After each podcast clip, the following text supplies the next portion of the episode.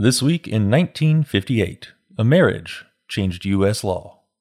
You're listening to This Week in Virginia History. I'm Nathan Moore. It was a classic love story. Boy meets girl, they fall in love, they get married. But in this story, the girl was Mildred Jeter, a black woman, and her new husband was a white man named Richard Loving. This was in highly segregated Caroline County, and interracial marriage was illegal in Virginia. But their little town had been racially mixed, and they'd grown up together. They started dating, and, as sometimes happens, Mildred became pregnant. Since they couldn't marry in Virginia, they drove to Washington, D C, where they were married on June second, nineteen fifty-eight. When they returned home, they were arrested and charged with cohabitating as man and wife. They pled guilty and were forced to leave the state. They moved to Washington, but they couldn't go back to Virginia together to visit their families, or else they'd be arrested again. They each had to take separate trips back home alone. After five years married, they filed suit.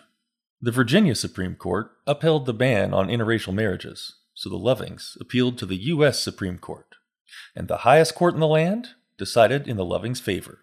They could now live together as husband and wife in Virginia. So they moved back near their families, and Richard built Mildred a house. Unfortunately, their happy ending was cut short when Richard was killed by a drunk driver. Mildred continued on, but pretty much stayed quiet about her place in history.